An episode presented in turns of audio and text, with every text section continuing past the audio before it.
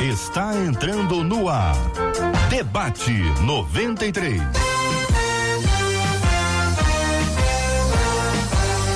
Realização 93 FM. Um oferecimento Pleno News. Notícias de verdade.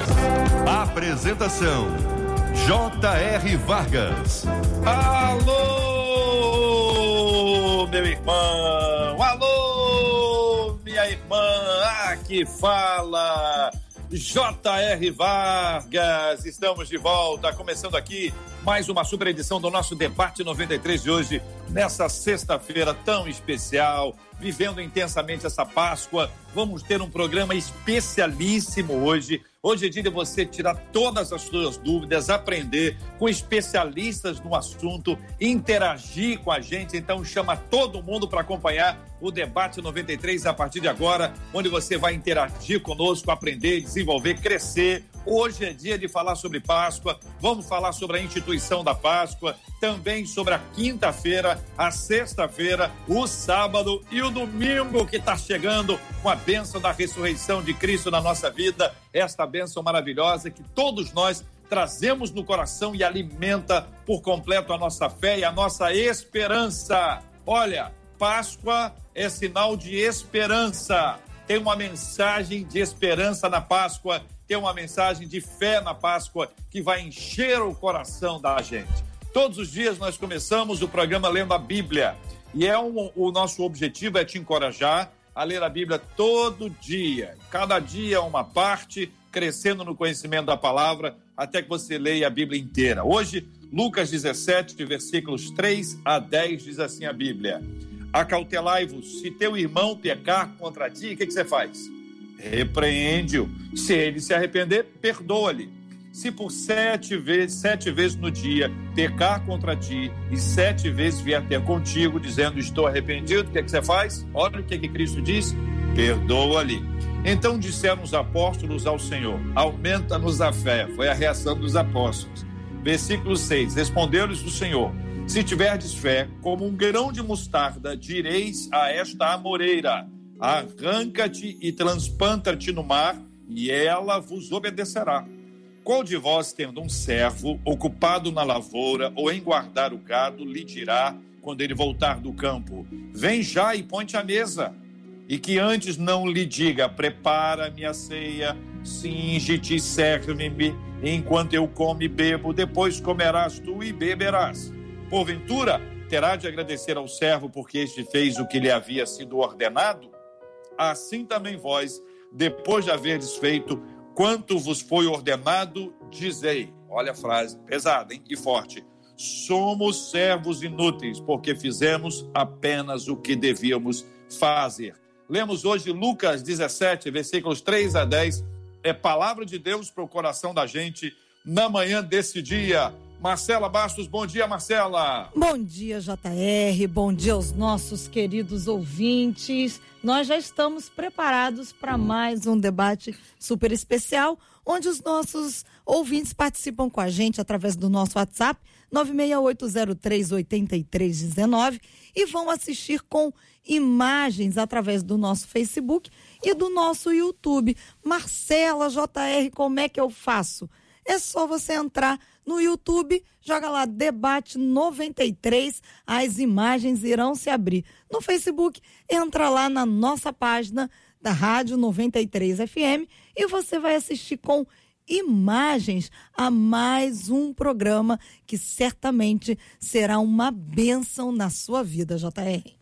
Pois é, eu fui ali para conferir o Facebook, YouTube, está tudo em cima, tá participação né? dos nossos ouvintes, câmera aberta, todo mundo conectado podendo interagir, participar, e você, Marcela, vai estar trazendo essas visões e essas opiniões para os, para os nossos debatedores e também compartilhando com os nossos ouvintes. Aliás, que mesa é essa, hein, Marcela Bastos? Vamos apresentá-los aí. Que timaço! Pastor Luiz Saião, seja bem-vindo, meu amigo Saião.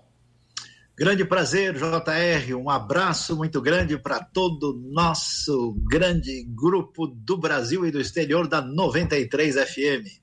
Maravilha, pastor Marco Antônio de Oliveira. Alô, Marco Antônio, bom dia, querido. JR, bom dia. A alegria que há no meu coração é imensa por estar participando dessa mesa tão rica. Um beijo no coração, feliz Páscoa para todo mundo. Obrigado. Doutor Rodrigo Silva com a gente hoje também. Bom dia, Rodrigo. Tudo bem, querido? Bom dia. Graças a Deus. Ah, que a graça e a paz de Jesus esteja com todos. É um grande prazer e privilégio para mim estar com vocês nesse momento. Alegria nossa apresentar os nossos queridos debatedores, cada um deles aqui na nossa tela para interagir com a gente. Eu começo, gente, é, dentro da seguinte ordem. A gente vai falar sobre Páscoa, então é importante que a gente dê aí esse pano histórico ah, e para isso a gente volta a Êxodo 12. Nós vamos. Olha aí, JR de volta. JR vai ter que sair e voltar, porque nós não estamos ouvindo o JR. Ele está falando, mas nós não estamos conseguindo ouvir o JR. O que o JR disse para a gente é que nós vamos começar, pastores, indo a Êxodo 12, porque dentro das perguntas dos nossos ouvintes, nós queremos saber qual a origem da Páscoa, qual o significado da Páscoa e quais são as suas lições, se Jesus celebrou a Páscoa, em que contexto isso aconteceu e o que é que nós podemos aprender hoje, nos dias de hoje, com a Páscoa. Então, indo a Êxodo 12, podemos começar com o senhor, pastor Luiz Saião? Um grande prazer. Ah, Marcela, Êxodo 12, de fato, fala da instituição da Páscoa pela ordem de Deus como o grande momento de libertação dos israelitas da escravidão do Egito. A Páscoa, portanto, é, marca esse momento que é o momento, eu diria assim, fundante né, da, da consciência de, de Israel como povo de Deus. E então é a partir da Páscoa que Deus vai fazer uma aliança não só com o indivíduo, mas com o povo uh, em si. E Deus faz uma coisa extraordinária, né? Deus primeiro liberta Uh, simplesmente baseado no seu Hesed, né, o que rasdou leolão, a sua misericórdia dura para sempre, e depois dará as instruções de como viver a vida e essa Páscoa que marca a realidade do que significa a relação de Deus com o seu povo é o fundamento daquilo que Jesus vai comemorar com seus discípulos. E aí a gente tem, vamos assim dizer, traduzindo na linguagem atual, a Páscoa 2.0, né? depois uh, de Jesus com Uh, os discípulos estabelecendo ali a sua nova aliança uh, fundamentada na antiga, já que agora o conceito de povo de Deus se expande incluindo também aqueles que não eram do povo de Israel. Continuamos sem som aqui com o JR, então podemos ir para o reverendo Marco Antônio? Vamos lá, reverendo? Perfeitamente. Marcela, que bom te ver. É, o nosso querido Saião já nos deu aí um repasse histórico sobre a questão da ceia, mas me permita acrescentar um detalhe, né? Quando, ah, primeiro, um processo, um detalhe de processual de leitura do texto sagrado. É importante a gente ter em mente que todo o texto sagrado, tanto do Antigo quanto do Novo Testamento, são textos escritos após acontecimentos realizados. Então, é uma visão de quem está distante de um acontecimento vivido lá no passado. Isso é muito importante ser destacado. Um outro detalhe, eu vou comentar ele já já, em relação a essas leituras, essas correlações que a gente faz entre Novo Testamento e Antigo Testamento, é o cuidado que a gente tem que ter com essas pontes, porque ainda que nós cristãos costumamos ver é, em todo momento, ou quase sempre, a figura de Jesus no Antigo Testamento, ou relatos do Antigo Testamento que apontam para Jesus, a a comunidade judaica não vê dessa forma. A comunidade judaica, repito, não vê dessa forma como nós costumamos ver. Então, esse processo tem que ser muito cuidadoso. No tocante à Páscoa, eu acrescentaria um fato. Quando a gente lê Êxodo 12, no versículo 21, a gente vai se deparar com um fato interessante. A Páscoa já era conhecida de Moisés e Abraão. A Páscoa já era conhecida daqueles que estão celebrando. Uh, alguns estudiosos vão dizer que a Páscoa é uma festa pré-israelita que é apropriada pelos israelitas, tendo um novo significado e um significado muito especial naquele primeiro momento, que é a saída do povo de Deus do Egito. Estamos tratando da Páscoa judaica, que difere em muito em relação à Páscoa cristã. Esse é o primeiro acento que eu faria. JR?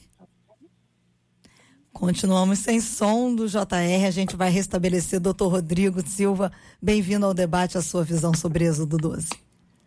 Eu que agradeço, Marcela, e também já cumprimentei os irmãos que estão conosco. Eu estou de pleno acordo com o que o pastor Saião falou e o pastor Marco Oliveira também. E eu também gostaria de agregar alguma coisa aqui. Vocês sabem que, pela situação que até o, o Bauman fala da sociedade líquida, um grande problema da sociedade líquida hoje é que nós, principalmente a nossa geração, perdeu aquela noção de tempo linear ou até cíclico. O tempo agora é só presente. É um tempo que não tem relação nenhuma com o passado e nenhuma perspectiva com o futuro. É, até o Bauman conta a história do Sartre, que quando ele era jovem, o Sartre, que era o grande filósofo, e dizia o seguinte: vocês têm que ter um projet de la vie, um projeto da vida. E quando ele falava isso para os alunos dele, os alunos, projeto de vida, eu quero saber o que, eu vou fazer semana que vem. Nem semana que vem eu sei que eu vou. Ou seja, essa situação ela é muito perigosa para nós cristãos. Por quê? E mesmo para o judaísmo. Porque quando Deus institui para o povo judeu no primeiro momento e depois para o cristianismo com um novo significado, como falou o pastor é, Marcos, Marco, é, tem uma, uma razão de Deus instituir essas festas, relembrar, para que a nossa vida tenha conexão com o passado. É, quando o, o, o, eles celebravam a Páscoa e tinham que comer o pão sem fermento, era para sempre lembrar de onde eles vieram, do que eles viveram, que eles foram escravos e que Deus os libertou. E os pais tinham que passar isso para os filhos para frente. Isso é uma lição muito importante para nós. E eu até dou dois elementos aqui básicos sobre isso. Um deles é, por exemplo, aquela cena, é, e o pastor Saião sabe disso, que várias vezes nós encontramos lá no Oriente Médio com grupos, né? E também na, na, na, na Grécia. É, lá no Egito tem muito uma, uma porta falsa. O que, que é essa porta falsa? Os egípcios acreditavam que quando a pessoa morria, a cá, a alma, ia para o mundo dos mortos, mas ela entrava para o mundo dos vivos por um portal que era essa porta falsa. E o que, que me interessa essa porta falsa? É que ela é construída na pedra no mesmo molde que eram as portas das casas egípcias. Porque é difícil encontrar uma casa egípcia daquele tempo, que era tudo feito de adobe, não sobrou nada, mas a porta falsa me dá uma ideia arquitetônica. E nessa porta falsa se escrevia no umbral da porta é, orações em hieroglíficos para que os deuses protegessem de qualquer maldição quem estava dentro da casa e o morto não assombrasse os que estavam na casa. Eu presumo, a Bíblia não diz isso, que o povo de Israel, ficando séculos no Egito, eles podem ter incorporado muito da cultura egípcia, até pagã. E talvez alguns hebreus, mesmo morando em tendas, alguns talvez tinham aqueles umbrais ali também com aquela, aquele paganismo. E quando Deus pede para passar para das portas o sangue do cordeiro, era mais do que apenas um símbolo. Eles tinham que renunciar aquilo que na cultura egípcia os protegeria da praga. É como se Deus desse uma ordem hoje assim: olha, você quer ter segurança, cancele o seu seguro de vida. Você é, não, não coloque mais, não pague o seguro do carro e confie em mim. Isso é uma loucura fazer um negócio desse. Então, quando eles colocaram aquele sangue do cordeiro, na minha opinião, eles estavam apagando aquelas inscrições na porta, eles estavam renunciando ao Egito e adotando pela fé a ordem do Deus de Abraão, de Isaac, de Jacó e agora que Moisés revela. E eu termino até com uma ilustração sobre isso. Tem uma historinha de internet, eu não posso precisar para os irmãos se ela é verdadeira ou se é, é historieta, mas dizem que uma vez a filha do Bill Gates foi a um, a um restaurante e na hora de sair deu de gorjeta para o garçom é, 500 euros. 500 euros de gorjeta. Os garçons ficaram uau. E um dia, depois, o próprio Bill Gates foi almoçar naquele restaurante. E todos os garçons falaram: puxa vida, agora ele vai dar uma gorjeta muito maior. E o Bill Gates deu apenas 30 dólares de gorjeta, 30 euros. Quando perguntaram, mas a sua filha teve aqui semana passada e deu 500 euros, por que, que você está dando 30 euros? Ele falou: essa é a diferença. A minha filha é filha de um bilionário, eu sou filho de um marceneiro. Ou seja, quando a gente esquece as nossas origens, nós perdemos o bom senso, nós perdemos os critérios. Então, eu acho que uma coisa que podemos aprender com os judeus é que qualquer festa que Deus institui na Bíblia, seja numa, no formato cristão judaico, é para lembrarmos de quem nós somos. Não é coisa para tratar de qualquer forma, para não perdermos a nossa identidade. Muito bem. Me escuta, Marcela. Perfeitamente. Perfeitamente. Então, deixa eu perguntar para vocês o seguinte: a gente, a gente pode, só para fechar essa ideia do Êxodo 12 aqui, esse aspecto que, que envolve a alimentação, que o Rodrigo a, a, colocou, também tem aquele aspecto aqui do, do versículo 11, é, de maneira, desta maneira o comereis, né? Aí fala de lombos cingidos, sandálias nos pés, cajado na mão, comê-los-ei à pressa, é a Páscoa do Senhor. Algum acréscimo que vocês gostariam de, de, de, inserir, tanto na questão da alimentação quanto na questão da, da maneira como é, pa, participar desta celebração? Estão falando de Êxodo 12, só para poder uhum. pontuar isso aí é importante, não se está é, dizendo que é para repetir, faça igual, só estamos lembrando Êxodo 12 para depois entrar nos evangelhos de fato. Senhores. Você destacou algo muito interessante, JR, e eu lembro da questão da ausência do fermento no pão, e aí fazendo uma ponte com aquilo que o Rodrigo colocou, né? o não uso do fermento do pão, um detalhe, né, que envolve a não lembrar da vida de corrupção e falsa que vocês tinham, porque a vida que, que Deus vai oferecer a partir de agora, ela é verdadeira, não, não, não tem o fermento da corrupção. E a pressa, né, o Estado, a vestimenta envolve exatamente essa questão, né? porque a Páscoa ela antecede a passagem do, do anjo da morte, podemos assim dizer, que vai ceifar os primogênitos. Os israelitas deveriam estar prontos a qualquer momento para o chamado de Deus. Olha, é agora que vocês vão sair, é apressadamente, é, é entregar-se inteiramente nas mãos de Deus da história para viver um novo capítulo. Saião. É, e também lembrando aí das ervas amargas, né? Daquilo que marca esse momento e, e, e, essa importância de você reviver né, aquilo que aconteceu de uma maneira dramática. Né? Uma das coisas mais interessantes que existe é que o mandamento principal que existe no texto uh, da Páscoa, a partir de Êxodo 12, é o seguinte: conte isso aos seus filhos. Quer dizer que a coisa mais importante é contar para as crianças para que eles tenham, em vez de uma coisa abstrata, o que a gente chamaria teológica, né? É uma experiência vivencial, concreta, que estabelece no, no seio da família, né? A primeira, a primeira Páscoa foi em quarentena, né? Todo mundo fechado, sem poder sair de casa, cada um com a sua família. E eles, então, ali puderam fazer essa celebração de comer todos juntos, né, que tem comunhão e iguala a, a, as pessoas, num aspecto plenamente concreto, sensorial, que estabelece uma memória que se renova e redefine a identidade através dos séculos. Então é muita sabedoria para pouco texto. Rodrigo, algum acréscimo aí nesse ponto? É, apenas fazendo uma alusão ao que os irmãos já disseram aí, lembrando que também nós acabamos não mencionando, eu acho que o pastor Saião falou do Hesed, mas não, não falou da Pessa, né? Pessa é passagem, passar por cima. Né?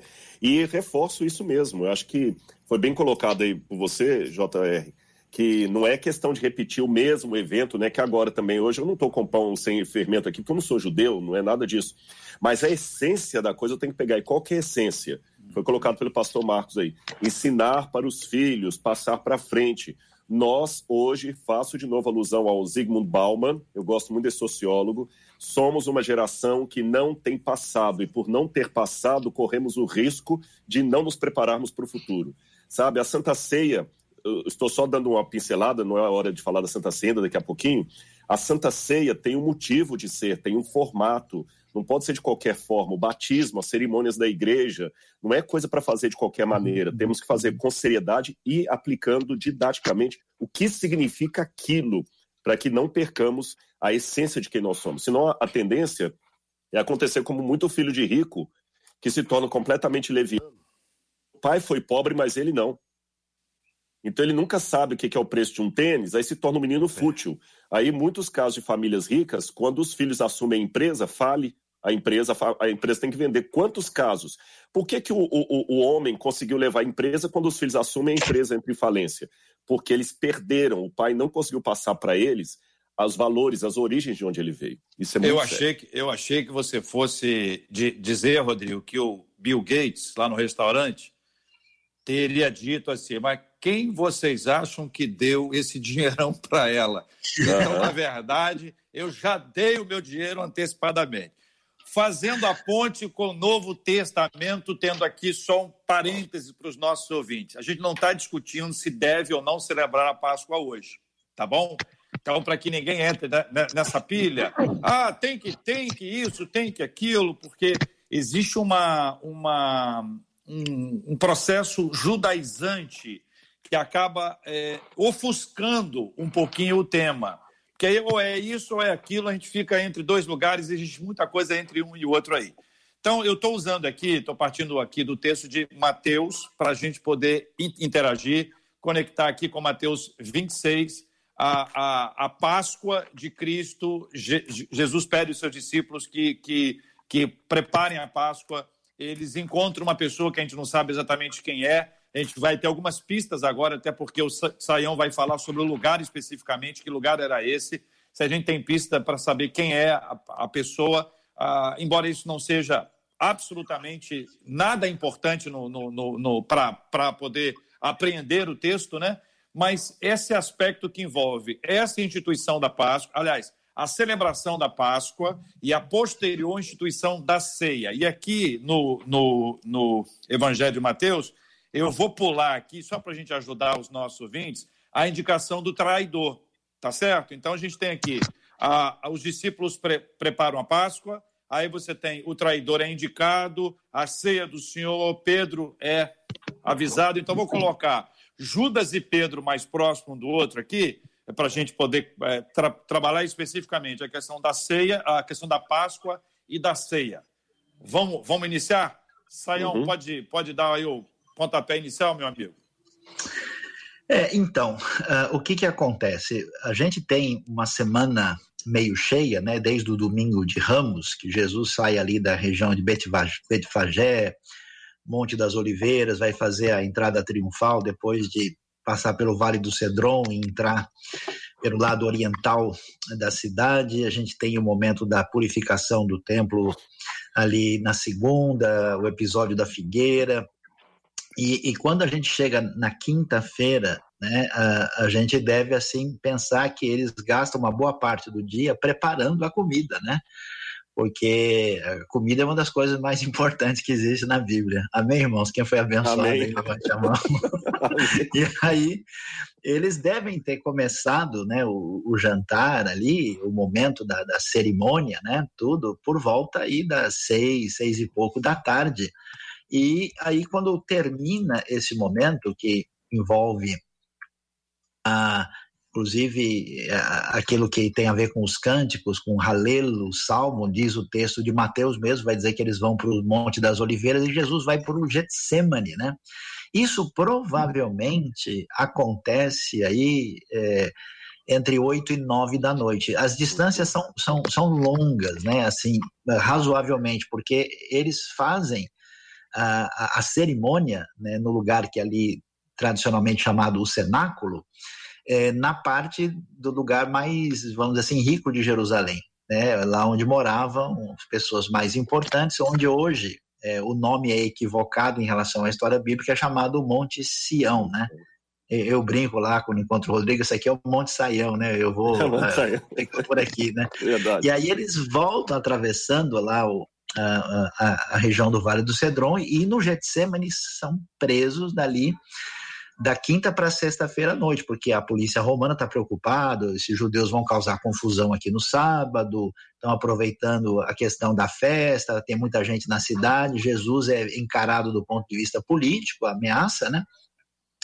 E ali acontece esse momento, e tudo isso acontece da noite da quinta para a, madrugada, quando então acontece aquilo que envolve a, falha de Pedro, quando acontece a prisão e quando Jesus agora é levado de volta lá para perto de onde ele estava antes, para ficar na região onde hoje em Jerusalém está a igreja ali do São Pedro Galicanto, num lugar que se imagina que era a, a, prisão propriamente dita do primeiro século, a casa de Caifás, né?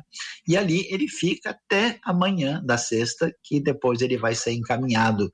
Então a gente tem esse cenário para entender bem o que está acontecendo. Eu imagino que Judas se decepciona com Jesus, né? Ele fala: "Poxa, o rapaz era gente boa, ele podia ir longe." Ele fala bem, ele faz coisas, mas ele não entendeu que o negócio é, é realmente assumir o poder, enfrentar e se tornar o nosso rei.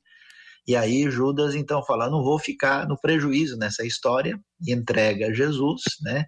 A gente critica Pedro porque ele negou, mas os outros não estavam nem perto para negar, já tinham se afastado, né?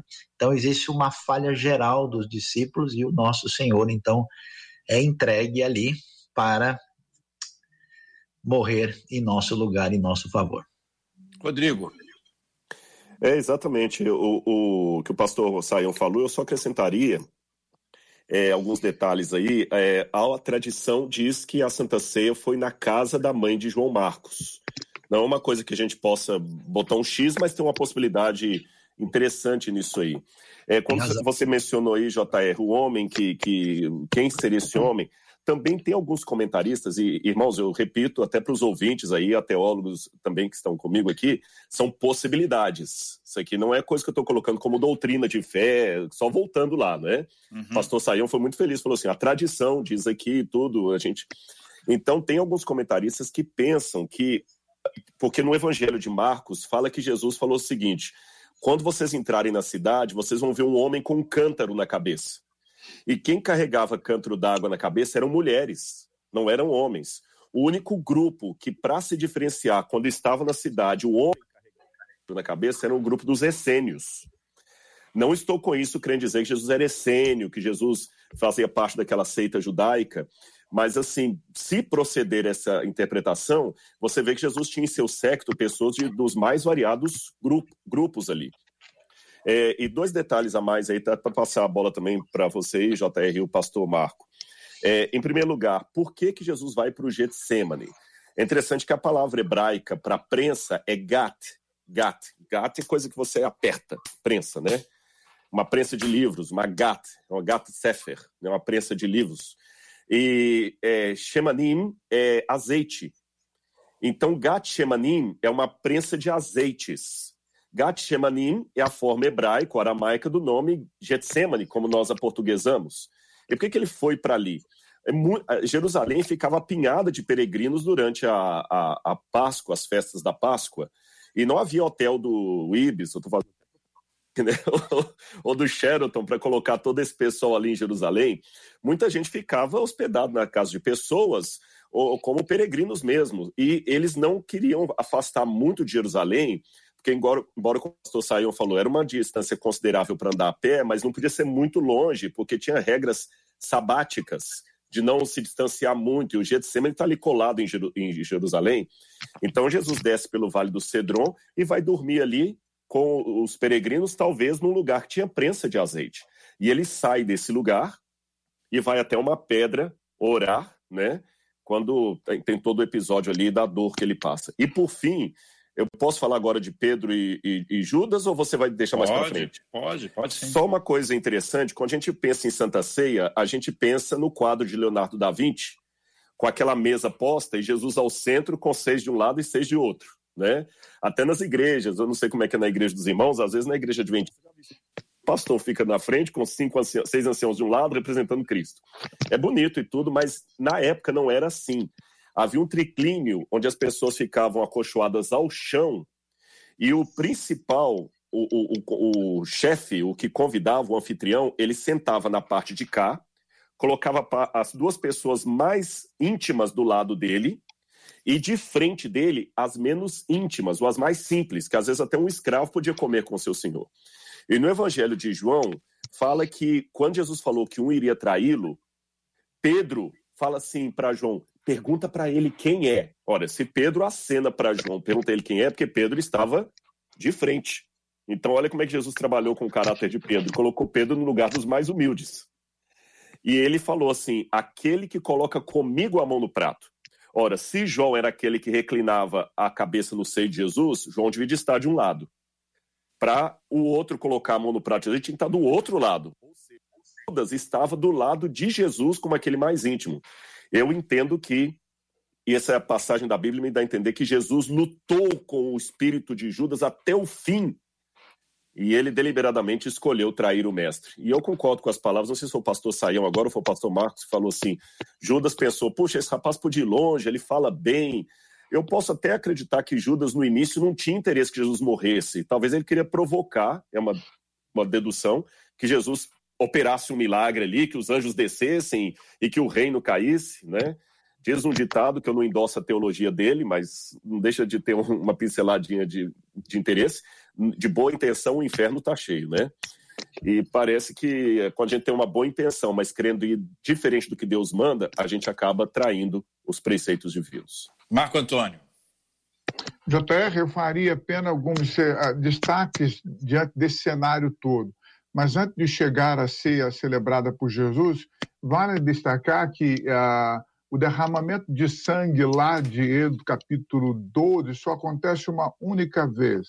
Quando o povo de Deus vai celebrar a Páscoa já no deserto, não há o sangue, a ideia do sangue do cordeiro. Esse é um detalhe interessante. Não há ideia do sangue do cordeiro, não há unção sobre a porta. Isso acontece uma única vez em toda a história. Isso tem algo a nos ensinar, é uma pergunta que a gente pode fazer. É, no tocante à celebração de Jesus, a, a, na minha percepção, quando Jesus celebra a Páscoa e introduz a ceia, ele introduz a ceia cristã, que vai dar origem à ceia cristã, elemento não presente na Páscoa do judaísmo, que vale destacar que a celebração pascual judaica ela vai sofrendo acréscimo. Se a gente olhar para o texto de ele e percebê-lo como um texto escrito uh, por a comunidade de fé que tem uma visão da saída lá do Egito, a gente vai perceber que a Páscoa judaica vai crescendo na sua liturgia, na sua forma de celebração. O Saião destacou a questão das ervas amargas, que não está no primeiro cenário, que posteriormente é introduzido, então é um processo crescente. A minha impressão é de que Jesus, ao celebrar a Páscoa, não estava tendo em primeiro plano a Páscoa do Pessar a saída do Egito. Não. Ele está se remetendo a Êxodo, capítulo 24, que é o momento da aliança. Momento da aliança. Tanto é que na ceia ele compara o sangue dele ao sangue da nova aliança. Aí o sangue volta a ser destacado. O, a, a referência de Jesus me parece não ser a Páscoa celebrada, repito, com Moisés lá na saída do Egito, mas o, o ritual da aliança que é feito. Todo o link entre Jesus e a nova aliança, porque esse é o destaque que vai ser percebido em Paulo, vai ser percebido no autor especial de Hebreus e também em João, é de que Jesus é essa nova aliança. E aí é um destaque que você fez. Por que, que os cristãos, alguns ficam a querer celebrar a Páscoa judaica? Porque na compreensão de Moisés, e é, é colocado na boca de Moisés isso, é, Deus coloca a prática da Páscoa como um estatuto perpétuo. Estatuto perpétuo. Se ele é perpétuo, subentende então que deveria ser celebrado até que a vida desvanecesse, para sempre. E como é que se explica isso? Por que, que nós cristãos não celebramos a Páscoa? É, vale destacar que a igreja, ao escrever o evangelho, os textos, ela faz uma teologia, uma leitura dos acontecimentos. E para esses autores, Jesus é a nova Páscoa. Jesus é a nova Páscoa. Ele reescreve um novo capítulo. Então, eu não tenho que seguir uh, a Páscoa de Moisés. E também não estou deixando de praticar a Páscoa. Eu pratico a nova Páscoa, que é a celebração da ressurreição de Jesus, a vida de Jesus, sobretudo. Muito bem. Então, nós estamos aqui agora no Evangelho de Mateus, a gente tem o versículo 28 que fala sobre aliança, o 26, versículo 28, fala sobre aliança. Coloco o Nova entre colchetes para nos ajudar a pensar a respeito disso. Então a gente está na quinta-feira à noite, não é? Nós estamos aqui na quinta-feira, já fomos aqui na Páscoa, já celebramos aqui a ceia, o traidor já foi indicado, Pedro já foi avisado, chegamos aqui ao Getsemane e agora a gente parte para essa virada que já, já, já iniciamos aqui, uh, da passagem de sexta para de, de quinta-feira à noite para sexta-feira. Então, nós estamos hoje. Hoje é a sexta-feira. Isso estou tentando ser bem, bem, bem didático aqui para ajudar o nosso ouvinte nesse processo de, de aprendizado. Então, o que, que acontece desde a manhã da sexta-feira até a última hora? E aí nós ficamos agora só na sexta-feira. Depois nós vamos para o sábado. Qualquer um dos três. Eu, eu gostaria de falar, porque eu, eu gostei da fala do pastor Marco aí, eu acho que ela já, já abre leque para muitas perguntas aí, antecipa muita coisa. É, de fato, eu participo dessa, dessa visão também. A Páscoa que Jesus institui ali não é meramente a Páscoa primeira lá, é a nova aliança mesmo. É, tá certíssimo, teologicamente bate. Até o jogo de palavras que ele usa, esse é o sangue da nova aliança, faz muito sentido. Agora vamos pensar, pegando o que ele falou e a sua palavra, didaticamente. É, os discípulos ainda eram tardios para receber isso. É, o, o, os discípulos, porque vamos pensar, aquele, aquele secto de discípulos ali, os primeiros cristãos, eles eram, na verdade, Deus. A gente pensa assim, os primeiros cristãos, que ele era tão cristão na época como o Saião é batista hoje. Não, ele era um judeu. Ele era judeu naquele início, né? É, o nome deles é Yohanan, é, é, é, é Judas é Yehudá, é, é, o, o, Jesus não era pastor nem padre, ele era rabi. Mesmo que ele falou, sou o bom pastor, mas não era no sentido que nós temos hoje de líder religioso, eles chamavam de rabi. Então, na compreensão deles, eles estavam pensando naquela Páscoa ainda lá. E Jesus tinha que fazer um trabalho que eu acho que muitos deles só foram entendendo mais tarde. Chego até a aventar a hipótese, pastor Marco, que essa, essa compreensão que o senhor está dando aí só se acentuou teologicamente na igreja pelo trabalho do apóstolo Paulo. Eu tenho a impressão, posso estar errado até, eu não sei se o senhor concorda comigo ou não, que essa visão que o senhor está tendo, que eu concordo plenamente, ela só caiu a ficha realmente para os discípulos muito tempo depois. Eles ainda pensavam celebrando uma Páscoa qualquer ali, como um bom judeu e, e, e tudo mais, sem essa questão.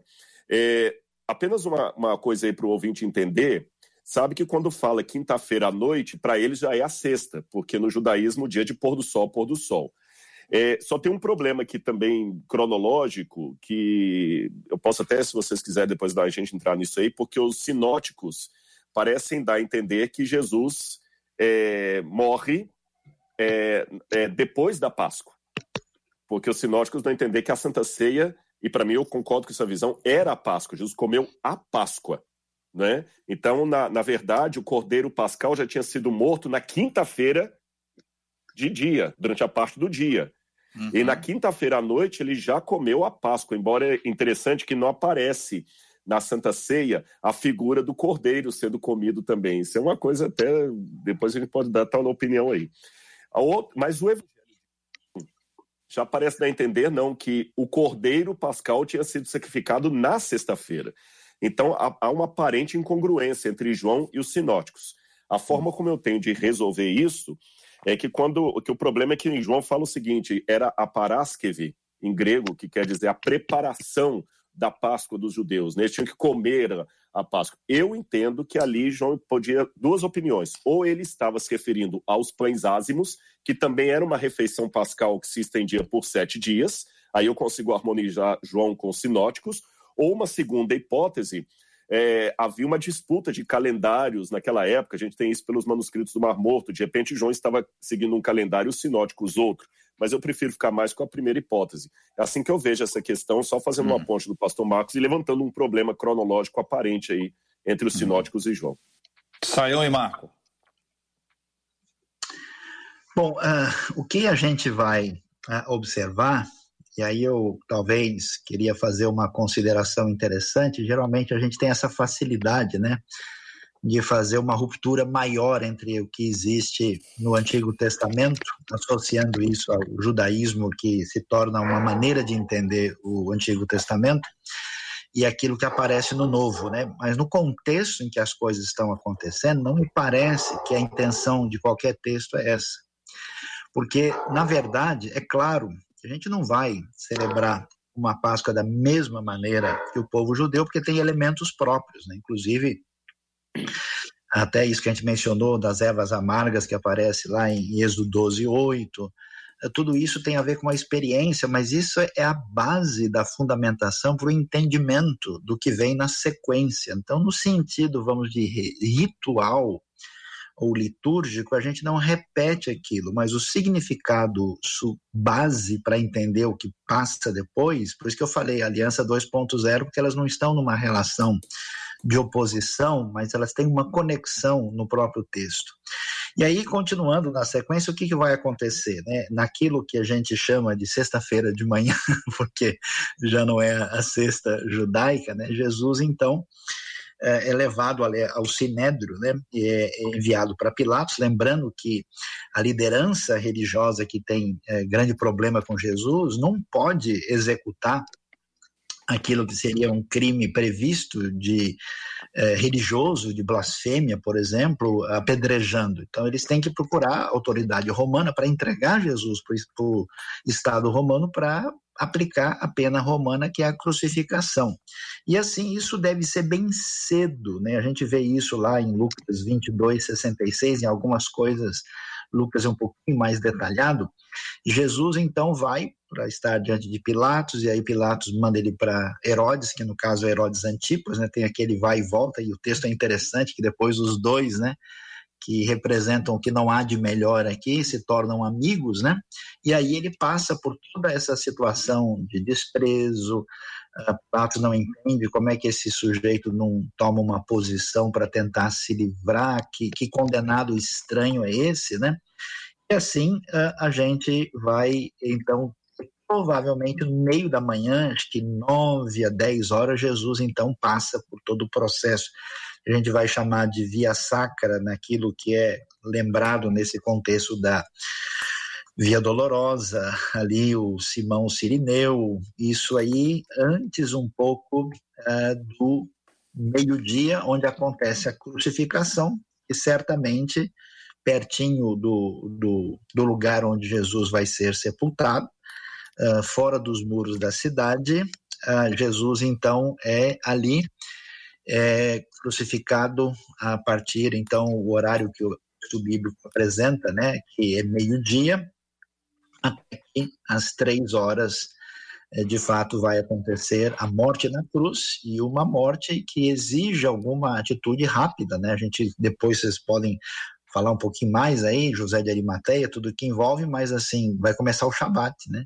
Não tem tempo, o pessoal tem que descer logo, é, o, é, quem faleceu da cruz e, e, sepultar meio às pressas, não dá tempo de preparar bem o corpo, as especiarias vão ficar na metade do caminho, e aí então a gente tem esse período, desde que Jesus sai da prisão lá na casa de Caifás, passa por todo esse interrogatório de julgamento e é levado à crucificação e depois uh, uh, uh, é morto conforme o texto para o nosso perdão na nosso perdão dos nossos pecados. Marco. A JR, colegas, é bom destacar um fato. Quando a gente olha para a paixão, para a prisão, paixão, morte de Jesus, ressurreição, como relato inteiro e tranquilo para nós enquanto igreja, dá até para transparecer de que isso também foi um elemento tranquilo na igreja primitiva que estava em formação. Não, a morte de Jesus foi uma bomba caiu com uma bomba sobre a igreja presente. Não havia essa expectativa da morte, ainda que João e os evangelhos vão colocar na boca de Jesus essa repetição constante que o próprio Senhor está orientando a igreja que ele vai morrer. Ah, novamente eu repito, os evangelhos são escritos pós-eventos e eles tentam explicar e resolver o um enigma. Por quê? Porque, como eu falei, a morte de Jesus cai, uma, cai como uma bomba no grupo dos discípulos. Eles ficam frustrados a expectativa de que Jesus seria o Messias que redimiria Israel, ou seja, tornaria Israel um reino de potência, como estava no Antigo Testamento, não se realiza com a morte de Jesus. Então, uma frustração enorme, alguns deixam a, essa expectativa, essa visão que a gente tem de Jesus como cordeiro, na minha impressão, cordeiro é, é, que é imolado para nos perdoar os pecados, na minha compreensão, não está presente no horizonte dos discípulos. Tanto é que quando Jesus morre, um dos discípulos, no, no, no conversando em caminho, vai dizer assim: e nós pensávamos que ele iria redimir Israel. Pois ué, caramba! A igreja está numa enorme confusão e tentando entender por que, que Jesus morre. Por que, que isso é um, um transtorno? Porque Jesus morre da forma mais cruel possível na condenação romana, destinada a pobres, destinado a, a réus cruéis. Ele é crucificado na cruz. É uma dor, é uma, uma sentença dolorosa de morte que impunha dois, três dias de sofrimento, uma morte lenta. É, é, para os judeus, ele é visto como amaldiçoado. E a igreja não consegue entender isso com facilidade. Ao contrário, a igreja está se perguntando: caramba, nós esperamos que ele é, é, fosse redimir Israel, de repente ele é nos tirado. Então, tudo indica, tudo indica que no decorrer dos anos, e é ajudado pelo apóstolo Paulo, o Rodrigo colocou esse acento que é interessante, Paulo é um grande teólogo da igreja. Paulo vai fazer todas essas pontes e ele vai construir, eh, de certa forma, vai amalgamar essa teologia da compreensão de Jesus como Cordeiro Pascual, João vai trabalhar um pouco isso, em especial o autor de Hebreus. Aí parece que a igreja está mais tranquila, identificando a morte como um projeto de redenção. Eu queria fazer esse destaque. A celebração da, que a gente tem hoje tranquila não foi algo tão tranquilo na vida da igreja por muito tempo. Tudo indica que a própria celebração da Páscoa que a gente tem hoje não se dá na igreja do primeiro século. A igreja era perseguida. Ela vai se dar com uma igreja já reinante, uma igreja dominando Roma. Esse é um detalhe a ser discutido ainda. Muito bem. A gente, eu estou aqui é, acompanhando e anotando, como eu sempre faço, e eu encorajo sempre os nossos, anotem, porque tem muita coisa boa que você pega numa frase, num, num, numa explicação é, contra a qual você já esteve numa luta intensa. Mas caminhando dentro do nosso plano, cronologicamente, a gente fecha então a sexta-feira e a gente entra no sábado. E aí o sábado tem um cenário bastante interessante que eu queria que vocês compartilhassem. Vou começar agora pelo Marco. Pode ser, Marco? Vamos fazer o, o inverso agora. Começando contigo aí. O que, que aconteceu sábado? O sábado reflete exatamente aquilo que eu havia acabado de colocar. É o momento da escuridão, de decepção profunda da igreja, de anamnese que os discípulos fazem sobre se valeu a pena seguir a Jesus ou não. A igreja está em crise, há um hiato.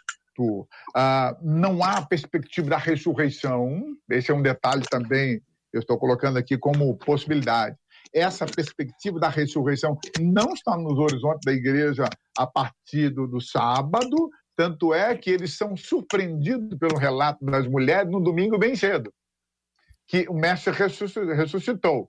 E, e há uma descrença. Uau!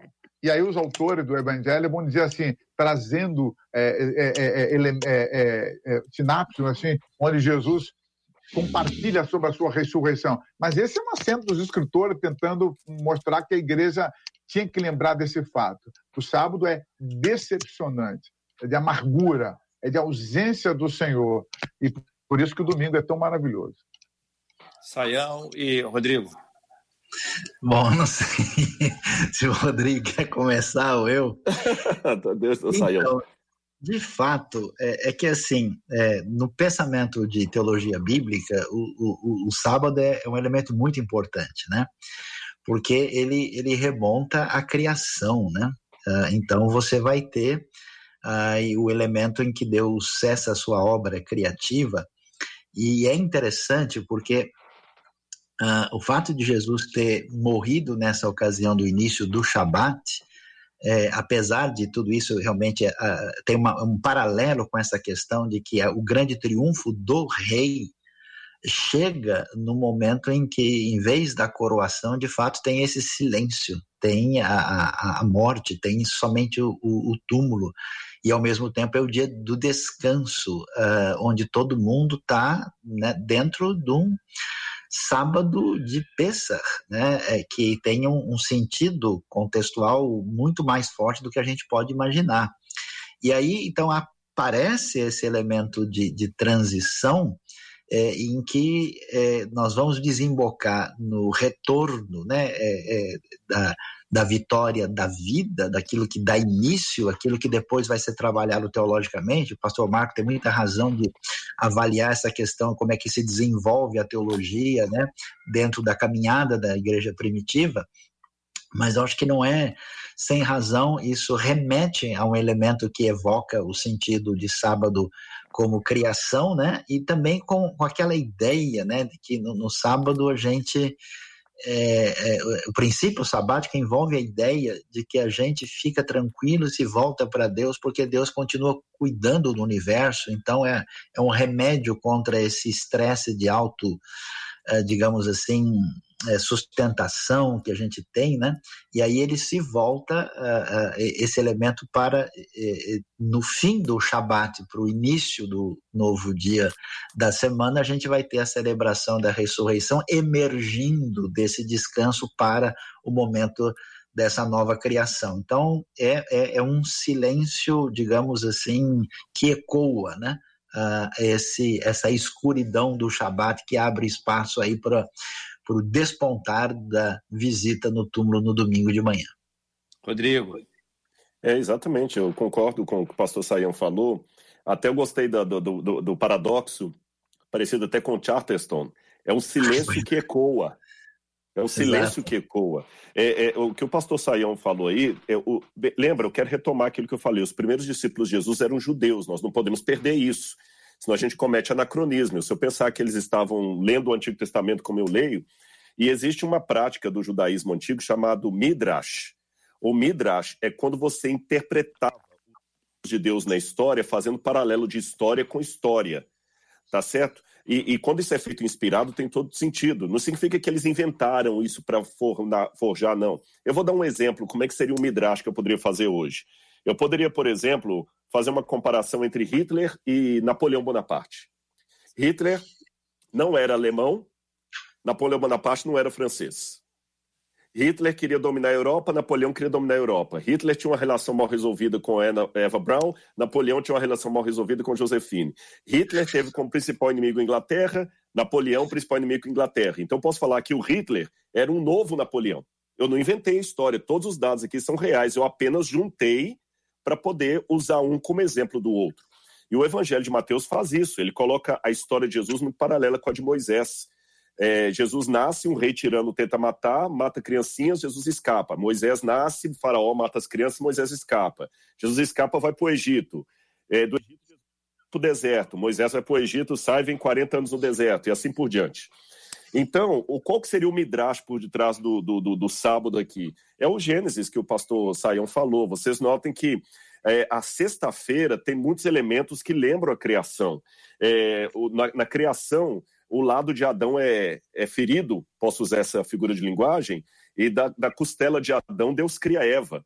Ali na sexta-feira também o soldado romano fere o, o lado de Jesus e nasce uma nova realidade que é a igreja. Ali na sexta-feira do, do, do, Calvário, ele fala está consumado. Lá no, no Gênesis também, na versão da Septuaginta, e tendo consumado Deus a sua obra, descansou no sétimo dia. E, e no sábado ele descansa agora da obra da, da, da redenção, e ao mesmo tempo aponta para a volta de Jesus, porque na volta de Jesus você tem mortos ressuscitando. Mateus coloca na cruz também mortos ressuscitando. É, você tem Cristo nem na terra nem no céu, mas no ar para receber a igreja suspenso na cruz, só temos que tomar cuidado para não confundir o Midrash com aquela visão de origens, de alegoria, e ficar procurando alegorias tudo. Midrash é sensivelmente diferente disso. Mas é o que o pastor Saião falou. É realmente uma compreensão que eles tinham da história antiga à luz do Messias. E, eu, e como o pastor é, Marco falou aí também, é, a igreja demorou a entender isso. Demorou. Na, na, na perspectiva deles, é, porque pode até parecer uma contradição entre o pastor Saião e o pastor Marco, mas eu não vejo. O pastor Saião deu uma visão correta da compreensão teológica posterior da igreja, porque mesmo os evangelhos foram escritos anos depois. E o pastor é, é, Marco deu, deu uma visão psicológica dos judeus no momento. Então, isso até serve de paralelo para nós hoje. Quando você perde um ente querido, quando você está num problema de uma situação, naquela hora, não adianta falar de promessa bíblica, não adianta falar de manhã da ressurreição, você está angustiado. A gente só entende a coisa posterior. Então, tenho que fazer como cristão no meu sábado de luto, para fazer uma, uma, uma, paráfrase, né? no meu sábado de angústia, no meu sábado de fim do túnel. Eu tenho que, pela fé, entender que no passado eles superaram o luto deles com, com a manhã da ressurreição do domingo. Então, se Deus foi fiel no passado, ele será no futuro. Agora, na hora do problema acontecendo, até como pastores é bom ter essa sensibilidade, que às vezes a gente quer que as pessoas não sofram, não sintam dor. Ah, não chora, não, é assim mesmo. Não é bem assim. No sábado, os discípulos ficaram angustiados, enlutados. A, a dor deles só fez sentido a posteriori na leitura que o pastor Saião fez. Então, é, os, os ouvintes que estão nesse momento nos ouvindo, a dor que você enfrenta hoje, ela só vai fazer sentido a posteriori. Então, hoje, lance-se pela fé na certeza que o evento do passado garante a promessa do futuro. E aí, amanheceu. Amanheceu, é domingo, passamos pela quinta, passamos pela sexta, passamos pelo sábado, chegamos a esse ponto que é o ponto mais extraordinário que é lembrado, trazido à memória dos nossos ouvintes. A gente vai prosseguir um pouco além do meio-dia e eu começo ouvindo o Rodrigo. Vou fazer a ordem inversa agora outra vez. Rodrigo, começando contigo, falando sobre o domingo, essa manhã gloriosa. Eu, eu faço a minha parte aqui do domingo pegando uma carona no que o pastor Saião falou. É, eu não posso ficar trabalhando com uma história só pontual eu tenho que ter uma história linear. O, o, epílogo do livro não tem sentido nenhum sem o miolo e sem a introdução e sem o prefácio. Então, é, o domingo tem um sentido maravilhoso da ressurreição, mas é um processo que começou desde a quinta-feira à noite, ou sexta-feira para os judeus, né, pela contagem judaica, quando ele já estava no Getsemane, suando sangue ali, sofrendo por nós.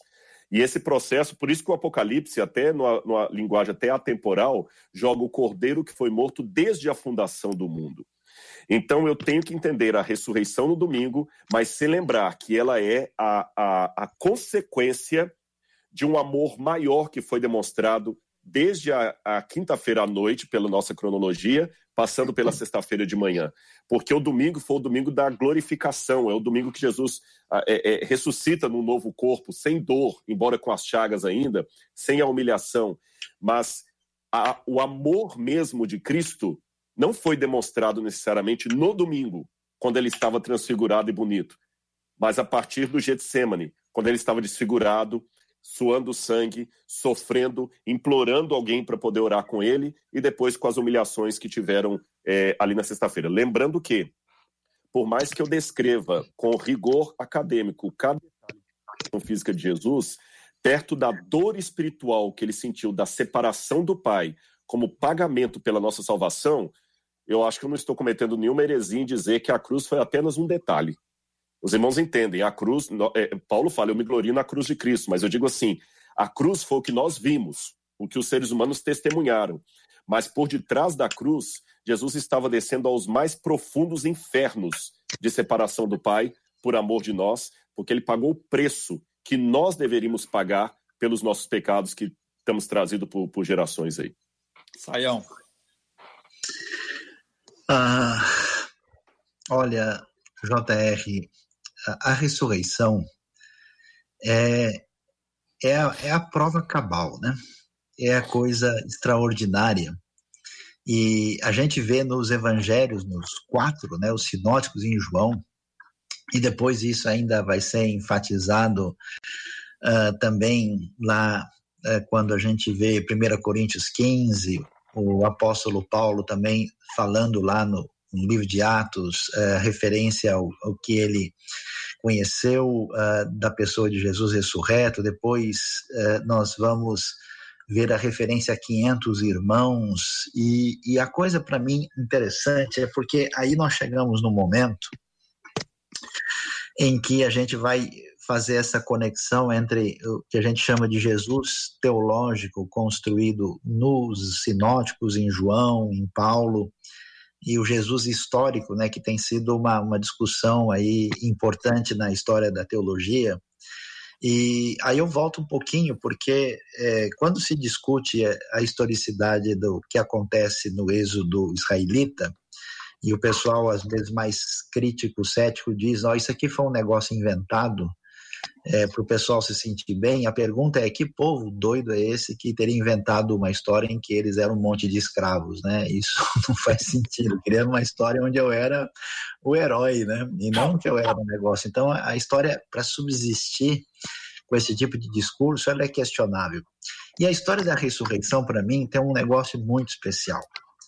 Porque você chega no final do evangelho você chega no protagonismo assim máximo da história redentiva, no paganismo, né, nesse contexto de primavera se celebra a vida, né, da maneira ligada à fertilidade. Aqui a gente vai celebrar o triunfo da vida sobre a morte em Cristo. Aí a gente chega uh, e quem é que vai ser o destaque? Né? Quem que vai ser a pessoa que vira protagonista? É impressionante, mas é Maria Madalena. Isso é, é muito, desculpa a expressão, né, num debate tão assim nobre como esse, isso é muito doido, JR. Por quê? É, porque é, não existe é, como alguém tentar criar uma história para criar impacto usando uma pessoa como Maria Madalena. Se os evangelhos fossem um projeto para tentar desenvolver a religião a partir de uma proposta política, ele teria dito assim: olha, aquele rabino importante de Jerusalém chegou lá e confirmou que aquilo era verdade, mas não. Ele conta a história que, digamos assim, seria um tiro no pé. É a primeira pessoa, porque por que, que ela vai lá? Porque não deu tempo de terminar, de preparar o corpo. Vamos lá, porque ele morreu, não pudemos ir no Shabat, então vamos, quando estiver terminando o Shabat, nessa transição do Shabat para o Yom Rishon, no primeiro dia da semana, e aí, quando chega lá, o que acontece? Uh, Jesus ressuscitou. E a coisa tão bonita é que a gente faz o encontro da teologia, história e da fé. Porque Maria Madalena, ela não conhece só Jesus da história, aquele que é um conceito teológico. Ela conhece quem perdoou os seus pecados, quem mudou a sua vida, quem a libertou dos demônios. Então, ela é, tá lá, né? E quando ele fala com ela e, e eu queria, né, ouvir a voz, né? Miriam, né, Maria, e ela reconhece, ela quer correr, segurar. Jesus diz ainda não é o momento, né? E aí é um negócio tão interessante porque você tem uma mulher, né? Da Galileia que teve um passado terrível e ela é protagonista da história da ressurreição. Para mim, é a comprovação mais extraordinária da ressurreição, porque ninguém, JR, ninguém, meus queridos, iria inventar uma história como essa.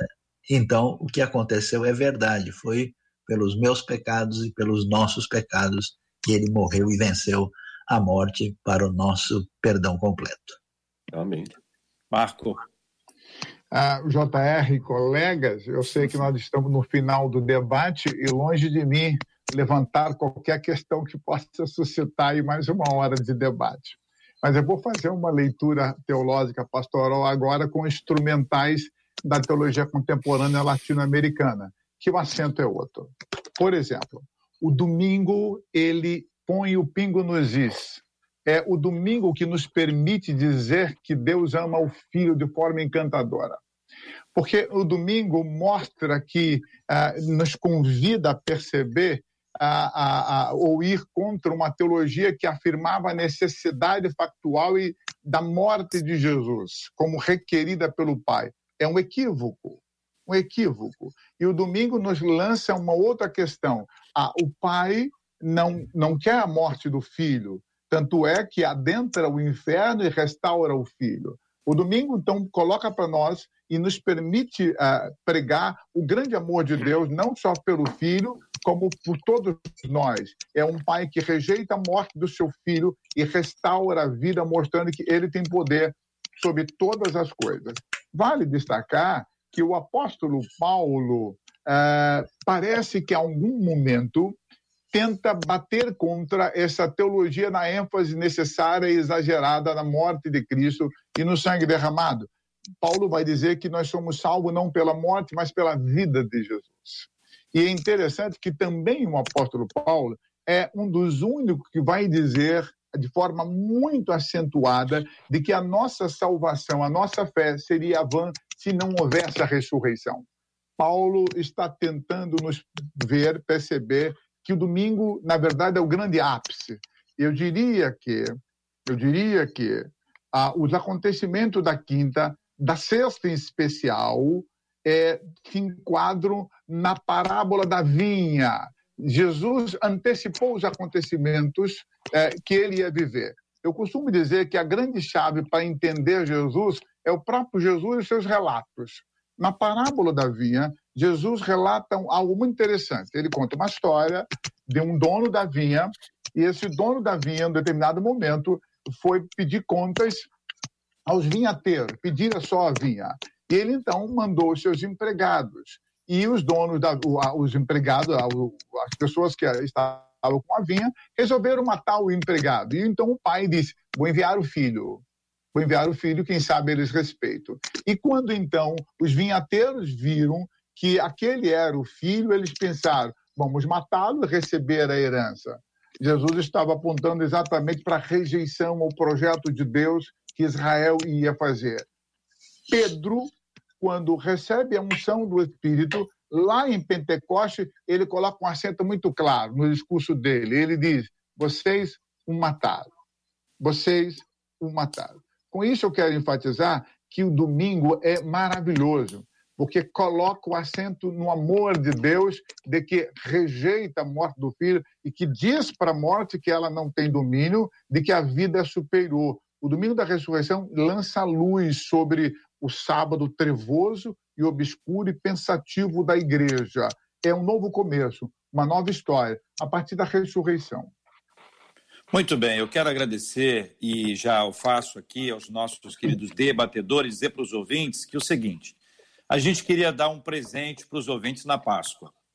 Esse era o objetivo.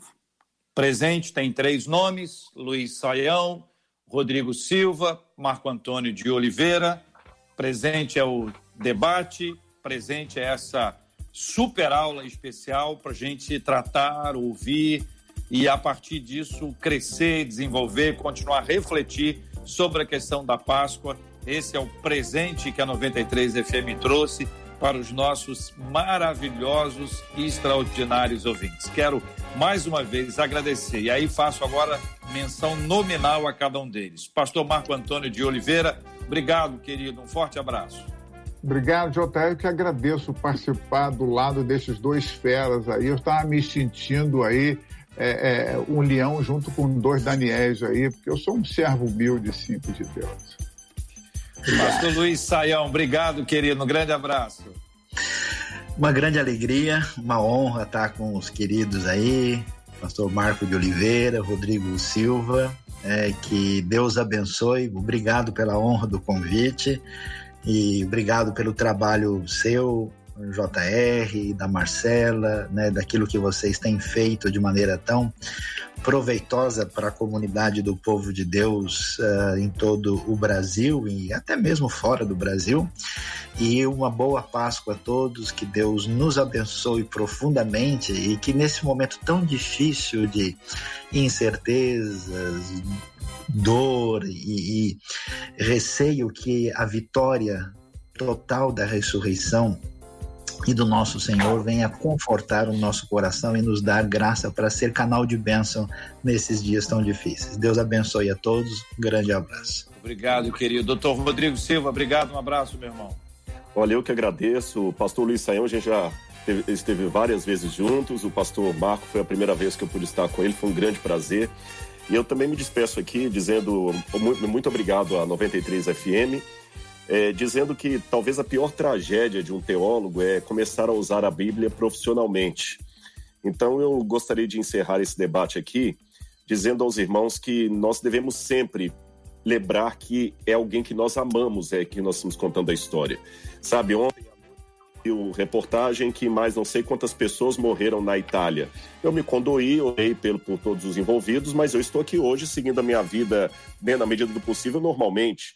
Mas se eu tivesse ouvido a notícia que morreu fulano de tal na Itália e fosse a minha mãe ou alguém que eu amo, eu talvez cancelaria o debate aqui, alguma coisa ia fazer, eu ia estar chorando, ia via... eu não sei o que, que eu ia fazer. Qual que é a diferença da primeira notícia para a segunda? É que na primeira deu uma tragédia, mas envolvendo gente que eu não conheço. Na segunda, noticiou uma tragédia, mas envolvendo alguém que eu amo.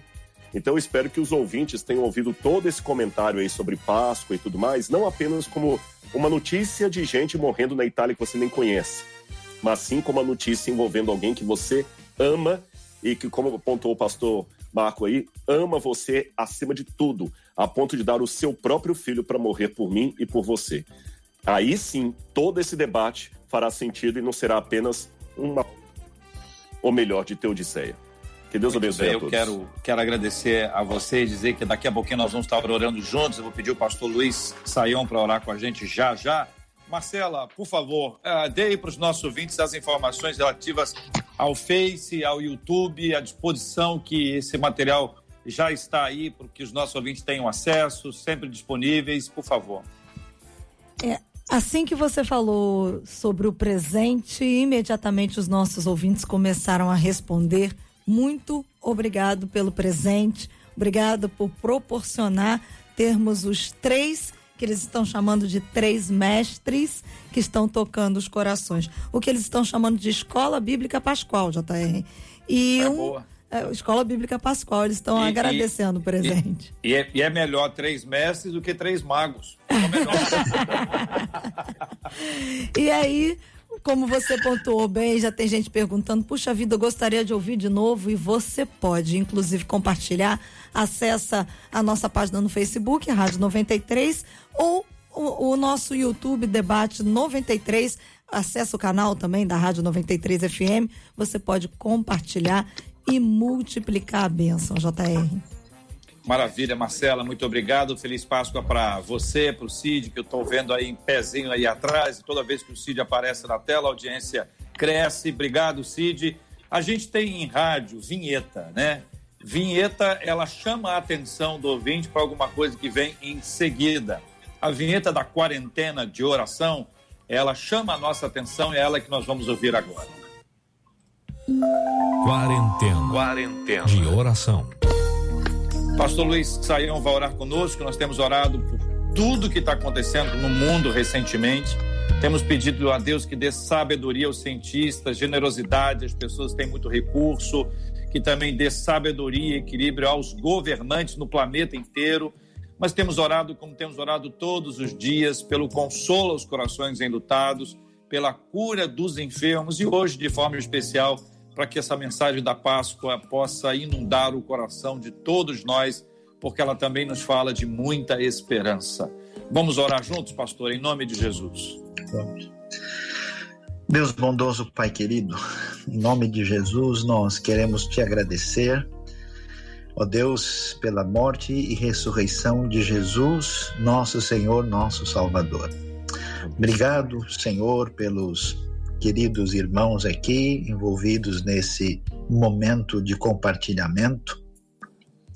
Ó Pai amado, que o Senhor, sabendo que nós não merecemos nada e somos frágeis e a tua graça e a tua bênção nos alcançou, nós pedimos neste momento, ó Deus, a manifestação da tua misericórdia.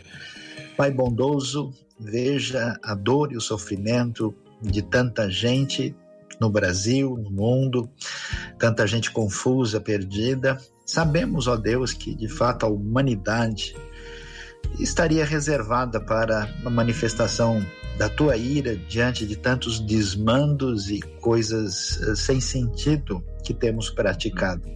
Mas, ó Deus, como Abacuque nós dizemos, na tua ira, lembra-te da tua misericórdia. Que este momento, ó Pai, seja um momento de realinhamento de caminhos. Ó Deus, dê sabedoria para as lideranças, dê direcionamento, ó Deus, para que nós possamos realinhar o nosso pensamento e o nosso modo de vida voltado para ti e para o próximo de uma maneira muito especial.